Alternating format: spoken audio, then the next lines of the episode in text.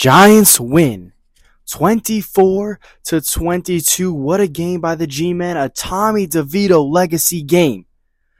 And hey, huge underdog game for the Giants here. We didn't think we could do it. A lot of people doubting us. Even I saw a few Giants reports not even believing us. Well, guess what? They ain't believing us. God did. Tommy DeVito comes out here, puts together a masterclass of a game. He didn't even pass for that much. 17 for 21, 158, a touchdown, rushed 10, 10 carries for 71 yards. Saquon had 20 carries for 86 yards and two tutties. Wan'Dale Robinson, six receptions, 79 yards. Also had 36 yards on the ground, over 100 yards for him total. And the G-Men advanced to 5 and 8 on the season. They hold the eighth pick in the draft after after Tennessee just beat Miami the Miami Dolphins on Monday night. Crazy game. Tua sold my bet. It's all good. I don't care about my bet. Shout out my co-host Angelo Nolan. All right. He didn't believe in me either. Wanted to place a bet. I wanted Tommy DeVito over 0.5 passing touchdowns. I wanted Saquon over two total touchdowns. I wanted Saquon. I wanted Saquon over 70 rushing yards. I wanted Giants money line. Guess what? I didn't place it because every time I place a bet on the Giants, they don't win. But guess what? We're still cashing out here in the New York Giants. I don't care if you think they could tank, if you want them to tank, if you don't think this team is capable of winning. I say we do not care.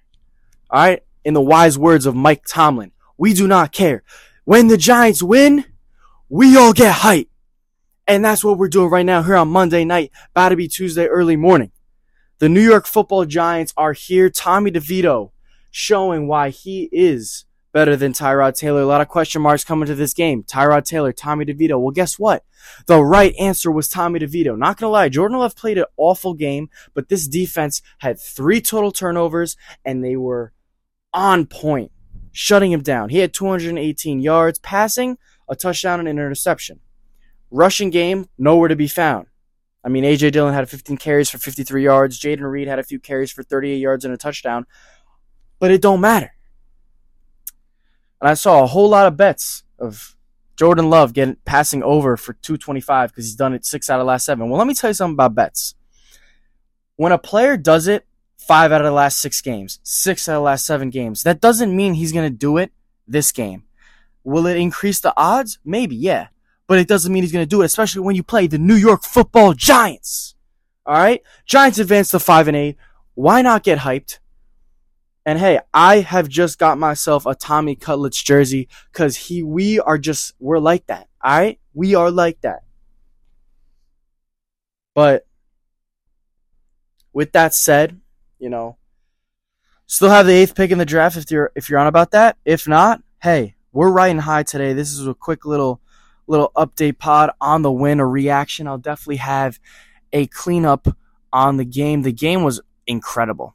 Incredible. I didn't think we were gonna, you know, I'm not gonna say I didn't think we are gonna win, but there's a lot of points during the game where we shouldn't have been in this lead, such as when Saquon Barkley fumbled after that huge run and they returned it 50 yards to score the touchdown. But that two point conversion stop is what helped us, helped Randy Bullock, who missed the field goal prior, drill this field goal to send the New York Giants to 5 and 8. And hey, the season is very much still alive. And with that said, let's go Big Blue and Tommy Cutlets.